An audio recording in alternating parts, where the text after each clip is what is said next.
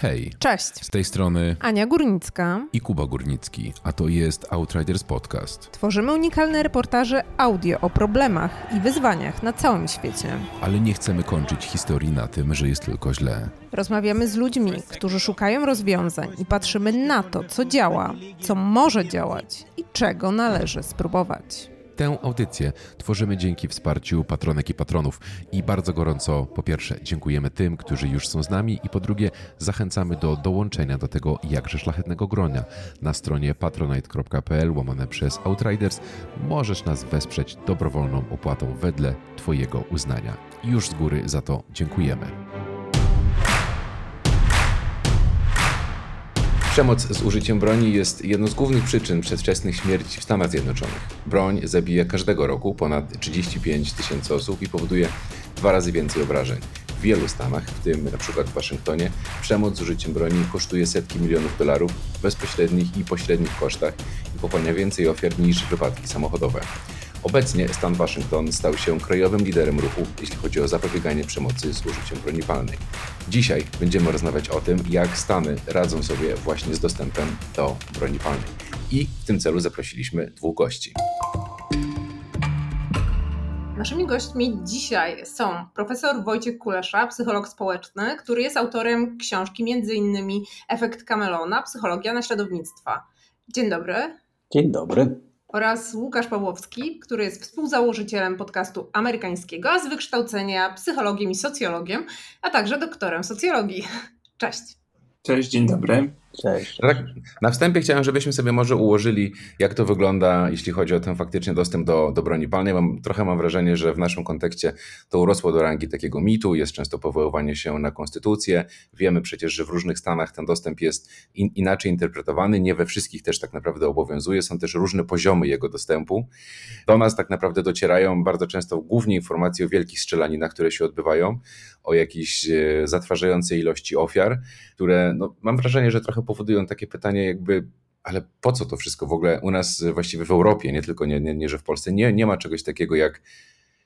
No nie ma czegoś takiego, że ktoś wchodzi do szkoły i po prostu strzela do jakiejś masowej ilości ludzi, jeszcze w takich w taki sposób, że dzieje się to często. Więc może panie, e, panie profesorze, chociaż ustaliliśmy, że będziemy, że będziemy bez tytułów, ale jakbyśmy tak na początku mogli powiedzieć, gdzie są Stany, e, jeżeli chodzi o ten ich faktycznie dostęp do broni i jak, i jak to się mniej więcej rozkłada. Stanów jest dużo, więc wejście w szczegóły jest dość złożone. Generalnie można to tak zakodować, Stany republikańskie, bardziej południowe, kiedyś bardzo związane ze wspieraniem niewolnictwa. Tam podejście do broni jest niezwykle liberalne i największy opór. Im bardziej na północ i tutaj wschód-zachód, czyli bardziej wybrzeża, e, e, jest to połączone między innymi z edukacją, tym tych chęci restrykcji jest więcej, ale podsumowałbym to tak, że w Stanach, żeby coś się zmieniło, to chyba nie ma szans. Dużych zmian się nie notuje, są według mnie jakieś takie E, udawane zmiany, żeby tak naprawdę nic się nie zmieniło. Nie, nie ma tak dużych ruchów, nie wiem, jak w Nowej Zelandii, Australii czy Kanadzie. To tu właściwie możemy zakończyć ten odcinek podcastu, ale. Dziękuję. E, ale spróbujmy, bo ja bym jeszcze chciał powiedzieć, no bo tak dopytać trochę, bo są, są to oczywiście cały ten dostęp wynika z, z, z, z amerykańskiej konstytucji. Ona jest oczywiście też interpretowana potem na szczeblu stanowym inaczej. E, są też różne poziomy tego, tak? Czyli nie wiem, w niektórych stanach jest open carry. Łukasz, widzę, że się uśmiechasz, chcesz coś powiedzieć? E. To znaczy, to nie wynika, właśnie to jest już jeden z, z no mitów, jest, tak. No nie wiem, jeżeli mogę tak powiedzieć, z, z błędów chyba, że to o, wynika z amerykańskiej konstytucji, bo widzicie, z jednej strony e, faktycznie ja też się zgadzam, że w najbliższym czasie nic się w Stanach Zjednoczonych nie, nie zmieni.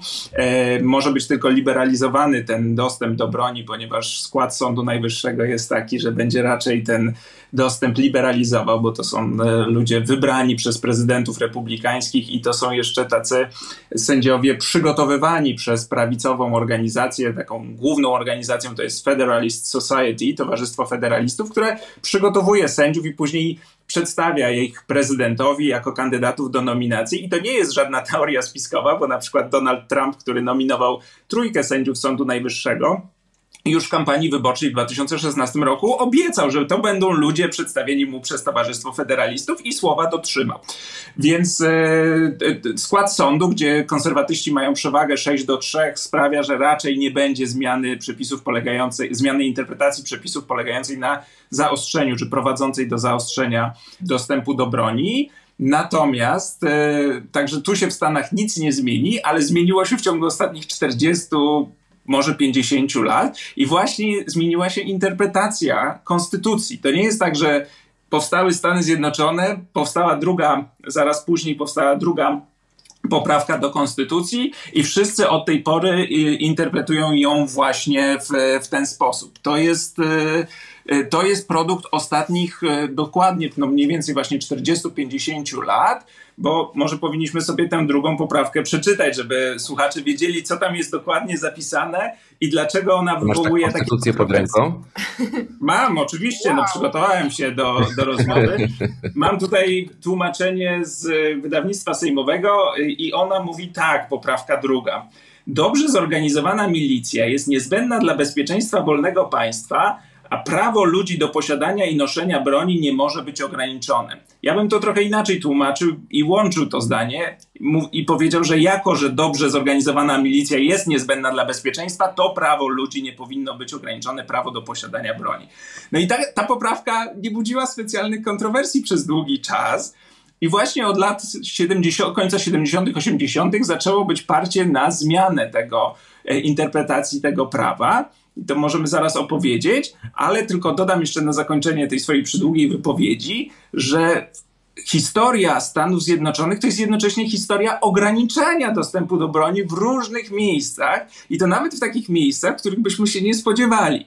Na przykład na Dzikim Zachodzie. To nie było tak, że można było mieć broń i paradować z nią wszędzie, tylko w bardzo wielu miasteczkach na zachodzie były ograniczenia w, do, w jak gdyby w posługiwaniu się, w obchodzeniu się z bronią, na przykład przyjeżdżając do takiego miasteczka, trzeba było zdeponować broń w biurze szeryfa. Nie można z nią było paradować wszędzie. Na przykład ta słynna strzelanina w Tombstone e, którą znamy, gdzie bracia Erpowie byli stróżami prawa, no właśnie wynikała z tego, że część kowbojów nie chciała się podporządkować przepisom dotyczącym e, depo zdeponowania broni. Dobrze, to jak już rozpocząłeś ten wątek zmiany interpretacji, to może y, zacznijmy od tego, co takiego się wydarzyło, że te, że te zmiany w interpretacji za, za, zaczęły następować. Wiesz, e, no jest takie, taka organizacja w Stanach Zjednoczonych, Narodowe Towarzystwo Strzeleckie, NRA, National Rifle Association i ona jest potężną organizacją lobbyingową, ma swoje oczywiście kryzysy i, i tak dalej, ale wciąż jest potężną organizacją, która na przykład może nas znaleźć e, w internecie, wystawia każdemu politykowi, każdemu kongresmenowi ocenę i kandydatowi też w wyborach, e, czy on jest przyjazny broni, czy nie. No i oczywiście, tak jak my mówiliśmy już wcześniej, kandydaci republikańscy mają dobre oceny typu A, bo to tak skala szkolna, a demokraci jak dostaną B, nie, nie pamiętam, e, czy, czy któryś ma B, od C w dół. E, więc to się stało też kwestią partyjną, o czym może później, a, a kiedyś taką kwestią nie było. No i ona oczywiście wywiera wpływy, tylko że to też nie jest tak, że NRA od zawsze była organizacją, która mówiła, chcemy jak najprostszego dostępu do broni, wszelkiej broni. To nieprawda. W latach 30., kiedy mieliśmy na przykład wprowadzono zakaz posiadania tych, tych broni typu Tommy Gun, to były takie te maszynowe, znamy je z filmów z Alem Capone, albo shotgunów tu wprowadzano ograniczenia. W latach 60., 68 po zabójstwach m.in. Martina Luthera Kinga i Roberta Kennedy'ego wprowadzono kolejne ograniczenia dotyczące na przykład sprzedaży wysyłkowej broni i NRA nie protestowało. To znaczy zgodziło się z tymi zmianami, a niekiedy nawet współpracowało z władzami przy ich opracowywaniu. Politycy amerykańscy, których byśmy o to nie podejrzewali, byli przeciwni e, posiadaniu broni. To takie moje ulubione przykłady to jest Richard Nixon, który nie znosił broni i Ronald Reagan, który jeszcze jako gubernator Kalifornii wprowadzał ograniczenia dotyczące jej posiadania w latach 60 e, i też możemy i mówił o tym, że nie ma potrzeby, żeby obywatele paradowali z bronią po ulicach, no ale później yy, zmieniła się pomysł NRA na samą siebie, zmienili się ludzie, którzy w niej e, zasiadali i stała się taką organizacją twardo optującą za rozszerzaniem prawa do posiadania broni. No i jak to można zrobić? No można zmieniać przepisy, ale Sąd Najwyższy zawsze może powiedzieć, że to jest niezgodne z konstytucją. W związku z czym trzeba mieć taki skład Sądu Najwyższego, który powie, że konstytucja mówi to, co chcemy, żeby mówiła. Jakbym mógł dołączyć, że e, to, co Łukasz mówił, że Czyli bardzo dawno temu NRA to było towarzystwo kurkowe, takie strzeleckie. To było fajna grupa ludzi, która lubiła, no nie wiem, uprawiać jakiś sport, czym się interesowała. I to, co Łukasz mówi o zmianie narracji, to to jest e, ich no, trzeba przyznać, marketingowo ogromny sukces, bo zaktywizowali ludzi. Ludzie zaczęli płacić składki. Oni e, za lobbystów płacą legalnie, mają po prostu ogromne wpływy finansowe, bo mają dużo więcej chętnych, którzy chcą e, należeć. I do tego pewnie też dojdziemy, że to był pomysł na uprawianie polityki, z takiej koncyliacyjnej, rozmawiajmy, współpracujmy demokracji na coś, co mamy teraz, czyli jak polaryzować. No i to było kilka pomysłów. Jeden z pomysłów to była aborcja, która też kiedyś nie istniała w debacie społecznej jako coś, co, o co musimy się kłócić. A druga wrzutka to właśnie była broń. Kilkadziesiąt lat wcześniej była dyskusja na przykład na temat palenia. No to żeśmy przerabiali to samo, że kiedyś koncerny tytoniowe w Stanach Zjednoczonych się broniły, że to nie nasza wina, tylko przerysuje to głupich Amerykanów, którzy e, nie dbają o zdrowie, ale papierosy nie są szkodliwe, aż w końcu to przestała być rzecz polityczna, bo w Stanach Zjednoczonych, to żeby pokazać konteksty, jak w Stanach Zjednoczonych politycznie się różne rzeczy rozgrywa, na przykład kiedyś przemysł tytoniowy wpadł na pomysł, żeby zrobić z papierosa pochodnie wolności. Feministki miały palić publicznie papierosy, co było e, ogromną, ogromną odwagą, żeby kobieta paliła i do tego publicznie to potem NRA to wykorzystuje, czyli wymyśla mechanizmy jednoczące ludzi, żeby broń z Towarzystwa Kurkowego stała się symbolem wolności i amerykańskości i konstytucji. To właśnie zmiana narracji, interpretacji konstytucji jest absolutnie niebywała, bo konstytucja się nie zmieniła, ale to, co ludzie myślą, że w niej jest, um, niezwykle. I to jest sukces w cudzysłowie straszny NRA.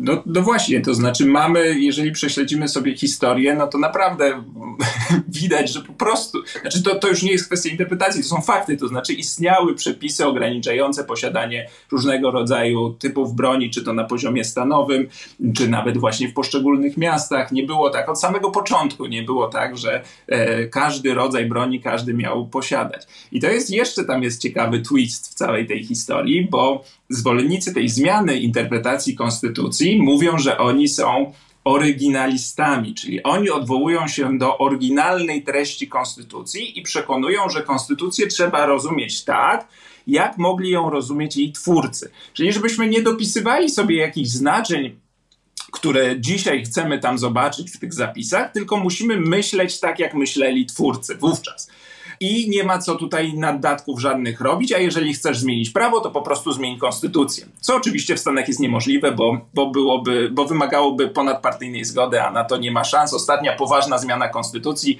to jest bodaj rok, e, kurczę, 72 albo 73 i to jest obniżenie wieku uprawniającego do głosowania. Od dziesiątek lat konstytucji się nie zmienia, kiedyś robiono to nagminnie. No więc e, nie ma szans na zmianę konstytucji, więc kwestia interpretacji zyskuje na znaczeniu. I oni mówią, myślmy tak jak twórcy konstytucji i Znów nic nie wskazuje na to, żeby twórcy konstytucji chcieli dać wszystkim ludziom możliwie e, swobodny dostęp do posiadania broni. I spór, jaki się toczył w e, interpretacjach tej, krótkiej poprawki, dotyczył tego, czy posiadanie broni jest związane z przynależnością do jakiejś organizacji, właśnie takich obronnych, bo tutaj mamy w konstytucji zapisane, że milicja obywatelska jest potrzebna, żeby państwo było bezpieczne. Pamiętajmy, że to jest koniec XVIII wieku. Stany nie mają policji to, to jest luźna federacja kolonii, prawda, dawnych. I ludzie muszą mieć broń, żeby się móc e, postawić. A także chodziło o to, żeby ukoić lęki tych, którzy obawiali się nadmiernej władzy rządu federalnego. I tutaj e, stąd ta, ta, ta, poprawka, ale ona była ściśle związana z tą przynależnością do organizacji obronnych. Tak to rozumiano.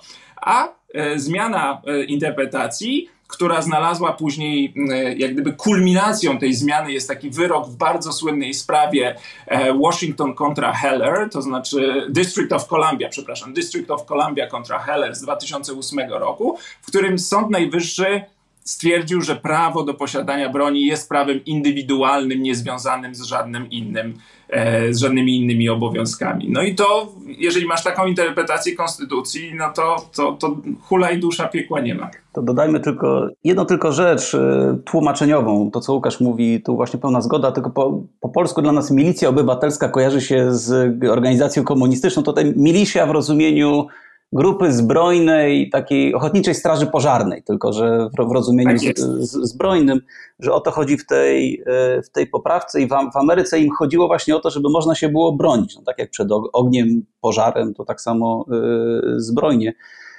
I to, co Łukasz mówił, że zmiana w, w Sądzie Najwyższym już pokazuje, jak jest poważna, że została zmiana. Ja będę tutaj budował trochę szerszy kontekst też, właśnie jak polityka jest związana z bronią, tak samo jak polityka jest związana z aborcją, czyli zostało e, zmienione prawo, podejście do aborcji, znaczy interpretacja prawa przez Sąd Najwyższy, które nie było ruszane chyba od, nie wiem, 68 roku, już teraz z głowy, z głowy strzelam, czyli to pokazuje, że konstytucja to jest jedno, a jej interpretacja przez Sąd Najwyższy, który teraz jest niezwykle republikański, jest inną e, kwestią, że to są szalenie niebezpieczne momenty, chociażby to pokazuje jak to wpływa na społeczeństwo i atak na Kapitol y, w styczniu, że po raz pierwszy Ameryka miała bo przez chwilę przewrót na swojej ziemi. No, Amerykanie chwycili za broń, wystąpili przeciwko własnemu rządowi i zaatakowali jeden z najważniejszych, jeżeli nie najważniejszy budynek, jeżeli chodzi o uprawianie demokracji, że to jest budowanie takiego społecznego przyzwolenia na zmianę społeczną, na zmianę podejścia do, e, do broni. Dlatego ja jestem sceptykiem, że cokolwiek dobrego w sensie ograniczenia śmiertelności, jeżeli chodzi o broń. I jeszcze jedna taka rata. Mówiłaś na początku, wprowadzając o liczbie ofiar śmiertelnych użycia broni, jeżeli chodzi o napady, ale nie doceniamy, to jest pozytywne słowo, nie, nie zdajemy sobie sprawy, jak wiele osób popełnia samobójstwa z użyciem broni. To też jest ogromny problem. I ktoś powie, no to dajmy ludziom prawo popełnić samobójstwo jak chcą, tylko my jako psychologowie wiemy, że ograniczenie niektórych możliwości powoduje to, że ten człowiek potem będzie żył no, w dobrym komforcie, że, że to, co musimy patrzeć, to na liczbę ofiar śmiertelnych w ogóle użycia broni, czyli e, strzelaniny masowe, e, potem użycie broni jeden na jeden i wreszcie jeden na zero przeciwko samemu samej sobie. To takie dwie raty chciałbym tylko dołączyć. Jasne. Ja chciałam Was jeszcze dopytać, bo dużo tutaj mówiliśmy, Łukasz powiedział też o tym, że te zasady hmm. dostępu i ograniczania dostępu do broni, one gdzieś tam na przestrzeni lat się zawsze pojawiały, były. Chciałam Was zapytać o kontekst e, jakby obecny, czy jakiejkolwiek z tych zasad działają, w sensie jakie to ma prawne przełożenie, jakie to ma praktyczne przełożenie na społeczeństwo. Mówiliście też, że no, w prawie się niewiele zmieni tak na stałe obecnie, ale czy są może jakieś inne praktyki, nie wiem, działania edukacyjne, inne, które mogą spowodować, że tych działań, strzelanin e, będzie mniej? Według mnie to jest trochę taka zabawa jak z lobby e, produkującym plastik.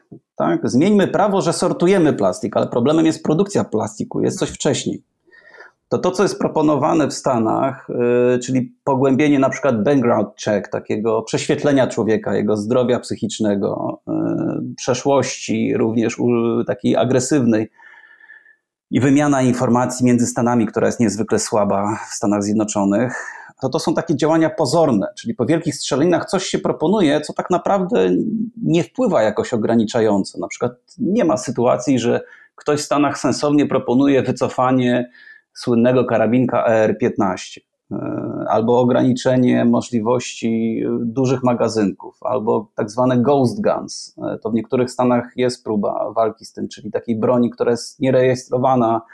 W ogóle da się poskładać je jak klocki Lego, że można mieć broń, która nie, nie jest w żadnych rejestrach, co jest ogromną różnicą w kierunku innych krajów, które rejestry mają niezwykle ścisłe, chociażby jak w Polsce, czego nie doceniamy.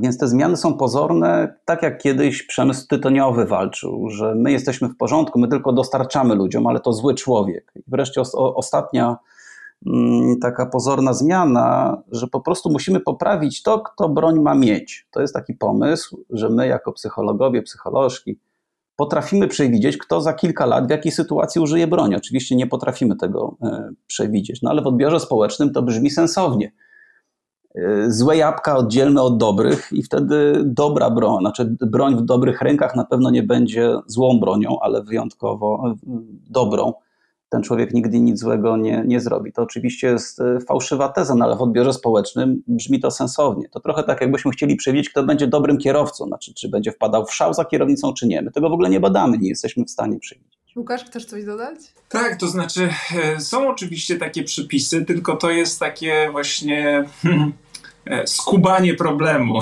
zamiast rzeczywiście się zajęcie. To znaczy można wprowadzać i wprowadzono po, po ostatniej z tej wielkiej strzelaninie w Uvalde w, w szkole w Teksasie wprowadzono jakieś drobne zmiany, które przegłosowano w kongresie, co było niesamowitym wydarzeniem, bo była ponadpartyjna zgoda, udało się to przepchnąć, no ale to są drobne zmiany, które na przykład zachęcają Stany do wprowadzenia tak zwanych praw czerwonej flagi, red flag laws, Czyli to są takie przepisy, które mówią, że członkowie rodziny na przykład mogą zgłosić do władz, że posiadacz broni, tam nie wiem, tata, brat czy ktoś w rodzinie stwarza zagrożenie i wtedy czasowo można by mu skonfiskować tę broń. No ale no, zastanówcie się nad tym, no to to jest dość e, trudne. To, to znaczy, żeby raz, żeby to zgłosić, dwa, zanim do tego dojdzie, i żeby zgłosić to oczywiście na czas. I jest bardzo ciekawa analiza tego, jak, analizowanie tego, jak reaguje, reagują posiadacze broni i yy, przepraszam, bardziej producenci broni, bo tu jeszcze jedna uwaga, ciekawostka, że E, w Stanach Zjednoczonych jest ponadpartyjna zgoda wśród Amerykanów co do tego, że te przepisy, wiele z nich można poprawić i, i, i zaostrzyć, czyli na przykład te background checks, żeby były lepsze możliwości sprawdzania człowieka, żeby nie było tak, że jest jakiś określony, bardzo krótki czas, kiedy służby mają na sprawdzenie człowieka i jeśli się nie wyrobią, to po prostu muszą tę, tę, tę broń człowiek otrzymuje, no bo nie, nie został sprawdzony, więc broń dostaje, więc może trzeba by rozszerzyć ten czas, dać więcej czasu na sprawdzenie, i to popiera 80-90% Amerykanów, ale nawet to nie przejdzie w kongresie. Więc nawet tego się nie da zrobić, a zawsze, kiedy dochodzi do jakiejś masowej strzelaniny, to jest kilka takich prostych strategii, którą. No właśnie, chciałem Was zapytać, żebyśmy sobie tak może odtworzyli, jak już y, idziesz w tę stronę, dzieje się strzelanina i jaki jest potem schemat, który następuje po tym? Bo to jest mniej więcej, tak rozumiem, dosyć do siebie zbliżone. No. Zawsze takie samo. Po pierwsze, nie rozmawiajmy teraz o tym. To znaczy, teraz jest czas na uczczenie ofiar e, milczeniem. E, wyślemy we sending thoughts and prayers, thoughts czyli and myśli prayers. i modlitwy tak. wysyłamy ofiarom. E, I to jest zawsze, ale nie róbmy polityki, tylko uszanujmy tragedię. To znaczy, najlepszym sposobem na uszanowanie tragedii byłoby zapobieżenie przyszłym takim tragediom, ale, ale to już się nie przebija. Czyli to po pierwsze. E, po drugie, e, bardzo ciekawe jest to, że zwraca się uwagę na różne szczegóły danej sytuacji, które pozwalają odwrócić uwagę od tego, że przyczyną tej strzelaniny była broń. Czyli nie wiem, no sprawca miał problemy psychiczne, no więc musimy więcej zainwestować w leczenie czy w pomoc psychologiczną. Sprawca grał w gry komputerowe, no więc musimy, nie wiem, zastanowić się nad tymi, czy jak gry wpływają na młodego człowieka, albo filmy, albo książki, albo, nie wiem, problemy rodzinne. Można znaleźć y, różne cechy tego sprawcy, które pozwolą odwrócić uwagę od faktu, że po prostu nie zrobiłby tego, gdyby nie miał dostępu do broni i tak jest, y, tak jest y, zawsze. No, na przykład jak obejrzycie sobie ten film, y, film jest bardzo fajny, ale, ale nie do końca chyba dobrze oddaje e, motywy. Film o strzelaninie w Columbine. To było w 99 roku w szkole średniej, taka wówczas m, chyba największa wtedy strzelanina. No i tam też się skupiano na tym, że to m, może byli sfrustrowani seksualnie ci młodzi e, ludzie, którzy zaczęli strzelać, byli poniżani w szkole no ale przecież nie na tym polega problem, bo dzieci są niestety poniżane w szkole, są, grają w gry komputerowe, oglądają różne filmy, te same co w Stanach Zjednoczonych, na całym świecie, ale nie mają dostępu do broni. No i to jest ta różnica. To bym jeszcze dodał, że to są właśnie działania pozorne, jeszcze kilka przykładów. Po tej ostatniej strzelaninie, takiej wstrząsającej, bo strzelanin, masową strzelaninę według jednych kryteriów to są cztery ofiary na przykład, e, już było kilkaset w Stanach Zjednoczonych w, ty, w tym roku czyli mam jakieś 150 dni powiedzmy, czy nie wiem, no powiedzmy już 200. E, ale po takiej wielkiej strzelaniny Uvalde w Teksasie, gdzie to wstrząsnęło całym światem, Kanada postanawia zmieniać podejście do broni, mimo że to nie było na ich ziemi, to co robi Ameryka? Ameryka robi analizę, że ten człowiek wszedł przez boczne, boczne drzwi, które nie zostały zatrzaśnięte. Tam mają całe takie systemy fortyfikacji. Ja na uniwersytecie to przeżyłem, kiedy był napad z bronią. Jednym guzikiem można zamknąć wszystkie budynki. Znaczy, to jest nieprawdopodobne, nie? że się wszystko zamyka. Tylko to jest durne rozwiązanie. Jak masz broń, to strzelasz w szybę i, i wchodzisz po prostu, naciskasz klamkę od środka. Czyli działania pozorne. Po strzelaninie też taki wstrząsający dla Ameryki e, Sandy Hook, to wprowadzono więcej policji do szkół. W ogóle jest wykrywanie, stoją w szkołach bramki do wykrywania metali, żeby broń wyłapać. No i na przykład gdzieś tam w innej strzelaninie masowej odkryto, że źle zadziałało to wykrywanie metali, więc się poprawia wykrywanie do metali, ale to co Łukasz mówi, to są działania wtórne, e, bo to jest, broń jest problemem e, per se, a nie to, że można lepiej e, wykrywać metale ale to jest w interesie producentów broni, czyli nie papieros jest problemem, tylko człowiek, który używa tego papierosa. Czyli działania są zawsze pozorne, żeby biznes się kręcił. Wprowadzanie restrykcji to jest utrata ogromnych pieniędzy, żebyśmy sobie pomyśleli o tym, jakie to są pieniądze. No to w Stanach Zjednoczonych jest więcej broni niż obywateli. Nie? No to, to, to prosta rzecz. No jak się rodzi człowiek, no to jest szansa, że on przez swoje życie kupi no, półtorej sztuki broni. E, no to samochody są porównywalne, że ileś tam razy w życiu, ale to jest po prostu gwarancja, że ten biznes się będzie kręcił, jeżeli broń będzie dostępna. Tak jest i tych sztuk broni to, to się szacuje rzeczywiście, że więcej niż obywateli, chociaż jak się spojrzy, jaki jest rozkład tego, to nie, nie jest tak, że, że w Nowym Jorku mają tyle samo broni, prawda, co w Teksasie. Ona jest bardzo, ten rozkład jest skrzywiony i są tak zwani super posiadacze, super owners, którzy mają tych sztuk broni kilka, kilkanaście i było takie badanie między innymi Uniwersytetu Harvarda, które pokazywało, że połowa amerykańskich sztuk broni w Stanach Zjednoczonych jest w rękach 3% obywateli, e, bo oni mają tak dużo. To było jakieś 7,5 miliona osób, które mają po kilkadziesiąt sztuk e, broni. Nie wiem, czy, no, czy to jest rzetelne, no ale powiedzmy, że powołując się na prestiż instytucji, przyjmuję, że to jest e, w miarę porządne badanie z 2015 roku. Ale to, żeby pokazać kontekst, kontekst jakoś naszych słuchaczy i nasze słuchaczki przenieść na sytuację w Polsce, to w Polsce można posiadać kilkadziesiąt sztuk broni sportowej. Podkreślam, kilkadziesiąt, a broń sportowa to może być AR-15 czy Glock 17, czyli broń w pełni bojowa, czyli to jest właśnie problemem nie tylko, że powszechność do broni, ale do niezwykle bojowej broni e, u jednego człowieka. E, I to potem widzimy w strzelaninach masowych, że ten człowiek wchodzi obładowany po prostu po szyję, no, absolutnie wszystkim. Na przykład, gdyby ograniczyć liczbę amunicji, którą by miał, to już jest pewne jakieś sensowne rozwiązanie, czy bardziej powiedzmy sensowne, że on odda pięć strzałów i nie może więcej. Jeżeli go policja złapie z sześcioma nabojami, to ma poważne konsekwencje prawne, ale nawet to nie są w stanie globalnie jako Stany Zjednoczone tego e, przewalczyć. Ja chciałam Was jeszcze zapytać o takie społeczne e, konsekwencje tego, że dostęp do broni istnieje. Czy ludzie dzięki temu, że broń jest dostępna, oni czują się bezpieczniej, czy czują się bardziej zagrożeni?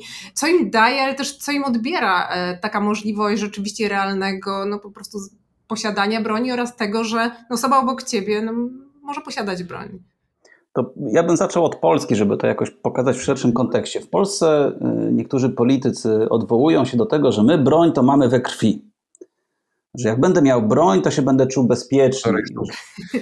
Ja zawsze, od zawsze. Y, że to towarzystwo kurkowe to my tam Francuzów uczyliśmy jeść nożem i widelcem, to Amerykanie by mogli się od nas uczyć, bo my Grunwald mieliśmy wcześniej niż oni. My potrafimy się bić. To jest takie założenie, poniekąd sensowne. No, póki nie siedzimy w, w danych, no jak się czuję zagrożony, to wolę mieć broń. Dlaczego wolę mieć broń? Bo jak ktoś mnie zaatakuje, to ja jej użyję. Ale gdy patrzymy na statystyki w Polsce, to jest coraz lepiej. E, znaczy, poczucie zagrożenia rośnie, ale między innymi przez social media, czy to, co w ogóle mówią media. Media robią klikalność, clickbaity, ale kiedy jest tragedia, a nie kiedy jest wspaniale. Czyli rośnie poczucie zagrożenia, którego nie ma. E, jak wspomnimy początek lat 90., e, napady na kantory, strzelaniny, wyciąganie ludzi z samochodów i tak dalej, to się skończyło praktycznie. E, mitem jest, że polscy przestępcy, jak napadają na mieszkanie, to mają broń palną. Czyli bazuje się na lęku, który jest bezsprzeczny, że czujemy się coraz bardziej zagrożeni. Ludzie myślą, że kiedy będą mieli broń, będą mogli odeprzeć atak na przykład w swoim mieszkaniu albo na ulicy.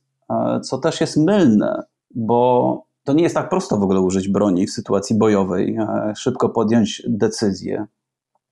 Czyli to jest bazowanie na instynktach, które są ważne, wa, wa, warto się wsłuchiwać, ale jednak ten lęk redukować na przykład lepszym wyszkoleniem policji albo szybszą reakcją policji, a nie to, że my sobie pomyślimy, że e, zaczniemy walczyć. Drugim aspektem, który jest w Polsce, to się między innymi wprowadza znowu strzelectwo do szkół i ja nie mam nic przeciwko, tylko uzasadnienie niekoniecznie jest sensowne, no bo sytuacja polityczna i międzynarodowa się na świecie zmienia. Jak wprowadzimy broń, tak strzelanie kiedyś to było z KBKS-u, do szkół, no to w sytuacji zagrożenia Polski, gdy kroczy obca armia, to my zaczniemy strzelać. Broń musi być powszechna. To samo zresztą jest w Stanach. W Stanach y, niektórzy posiadają broń, bo się boją własnego rządu i mówią, że muszą mieć gwarancję, żeby móc walczyć z własnym rządem. Ale znowu to jest mit. Jeżeli my myślimy, że jak ja się czuję zagrożony wojną w Polsce, to ja, mając broń, wyjdę przeciwko wyszkolonemu y, zawodowcu. No, no, nie mówiąc sprzęt, który on ma, tylko on jest wyszkolony niebo lepiej niż ja, to ja mogę no, nic nie zrobić. Ja mogę mieć równie dobrze proce. No, ja mogę zrobić e, dużo krzywdy. Konkluzja, walka z zagrożeniem, tylko dolewając oliwy do ognia. Im więcej będzie broni, tym więcej się ludzie będą czuć zagrożeni. Kiedy pierwszy raz pojechałem do Stanów Zjednoczonych i zobaczyłem e, kontrolę policji na ulicy e, samochodu innego, podjechały dwa radiowozy, oświetliłem, myślałem, że to jest jakaś poważna sytuacja. To była po prostu kontrola drogowa. Dlaczego? Bo broni jest tak dużo, że oficer zaczyna się bać, że zostanie użyta broń przeciwko niemu. Pełna zgoda. No i oczywiście to nie jest tak, że ci zwolennicy posiadania broni to rzeczywiście są bardzo konsekwentni w tych swoich e, poglądach. Pamiętam jak w zeszłym roku byłem na wiecu wyborczym Donalda Trumpa. Zapewniam was, że nie da się tam wnieść broni. Były bramki, było sprawdzanie tego, czy, czy, czy nikt broni nie wnosi, a przede mną, żeby było zabawniej, był jeszcze pan, który miał taką koszulkę, no, na której jak gdyby wyrażał swoje, swoje poglądy na temat wolności do posiadania broni, ale pokornie razem z nami przechodził przez te bramki do wykrywania metali. Więc to nie jest tak, że, że ludzie, którzy nawet są zwolennikami tego, żeby broń była jak najpowszechniej dostępna, chcieliby ją mieć w sytuacji, w których ona e, im by mogła e, zagrozić. No, dane też pokazują, że Stany Zjednoczone nie są bezpieczniejsze od krajów europejskich, że to nie jest tak, że im więcej broni w prywatnych rękach, to bezpieczniejsze miejsce.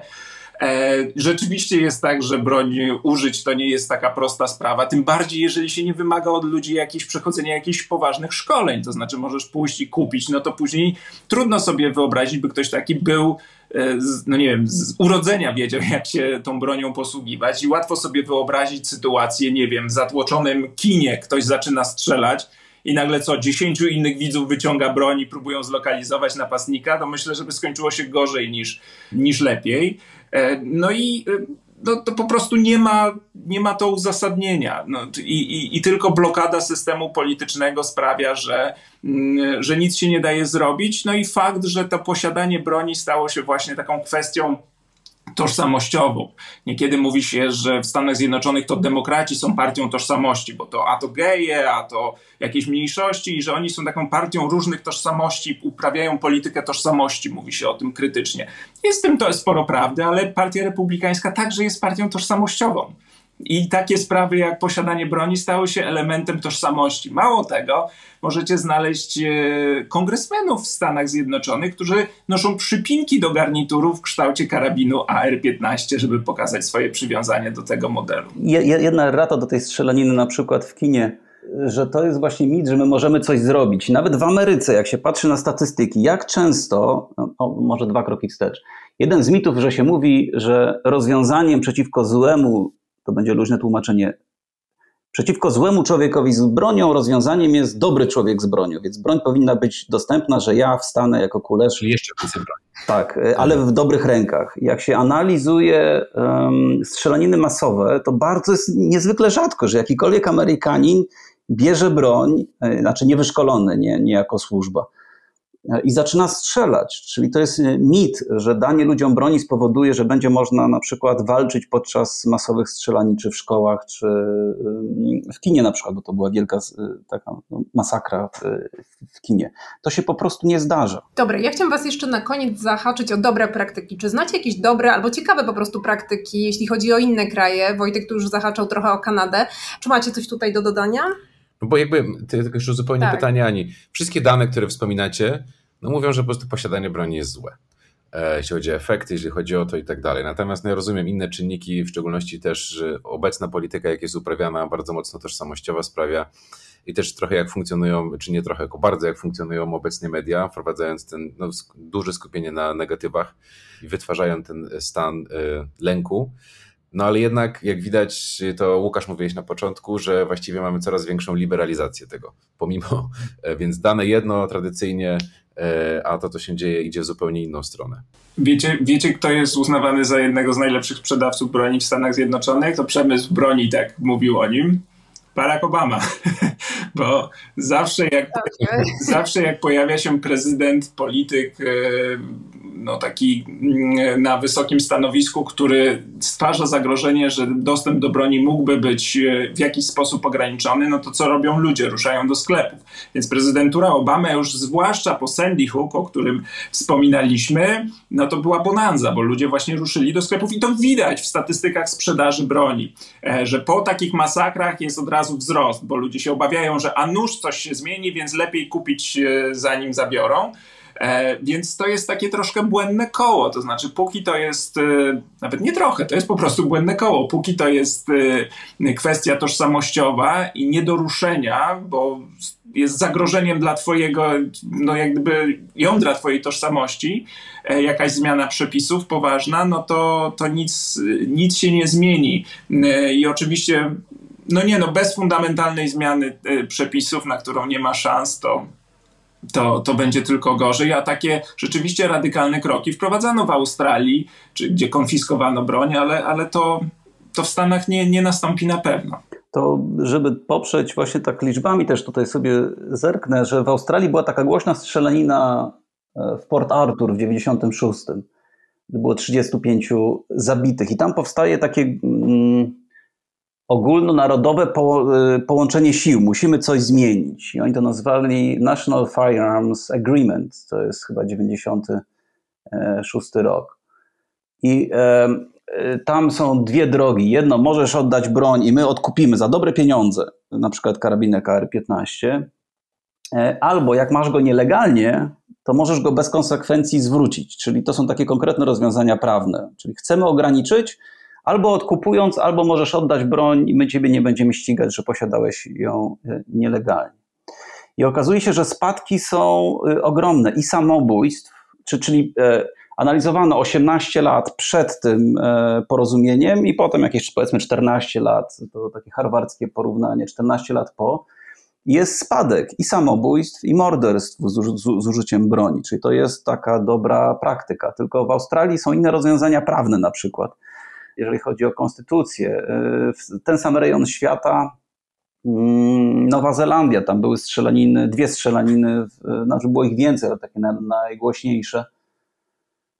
E, w meczetach, tam strzelam teraz 51 osób zginęło, to ten człowiek przez 17 minut streamował w ogóle mm, strzelaninę.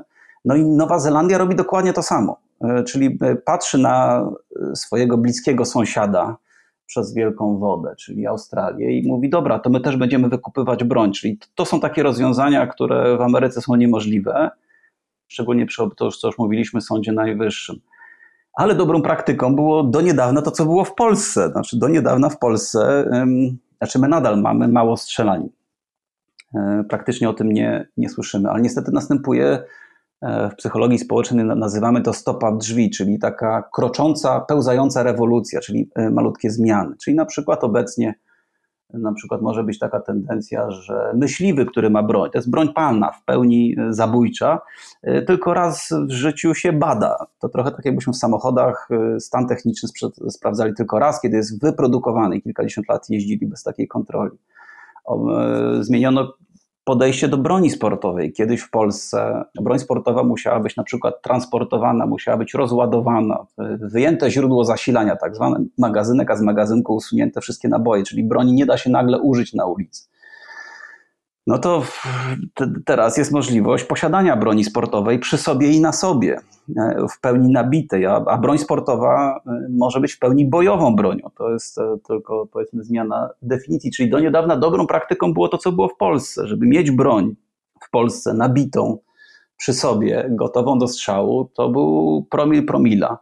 Potem byli myśliwi, E, I ludzie, którzy sportowo uprawiali, to jest wspaniały sport, no ale jednak sport, a nie jakieś tendencje, żeby wymierzać sprawiedliwość, jak Chuck Norris, być strażnikiem e, Teksasu. To to były dobre praktyki. E, zwolennicy broni mówią, że no ale Szwajcaria, że Szwajcaria ma dobre praktyki. Tam jest bardzo dużo broni, a tych strzelanin nie ma dużo. No to to nie jest prawda. W, Szwajcarii, teraz mówię z głowy, więc mogę się jakoś tam w małym pewnie procencie pomylić, jedna broń na cztery osoby. No to w Stanach jest e, więcej broni niż obywateli, czyli tego jest dużo więcej. Po drugie, to jest broń w rękach ludzi, którzy aktywnie służą. W Szwajcarii po przeszkoleniu wojskowym jest się, można powiedzieć, w stopniu gotowości bojowej. Dostaje się broń do domu, jak jest nagłe wezwanie. Czyli ta broń znajduje się w pełni bojowa w rękach ludzi, którzy spędzili więcej na szkoleniu, jeżeli chodzi o broń, niż myślę jakikolwiek w Polsce człowiek, który strzela sportowo. Czyli to jest pełne szkolenie kilkadziesiąt do kilkuset godzin z użycia broni i ten człowiek jest rozliczany z tej broni.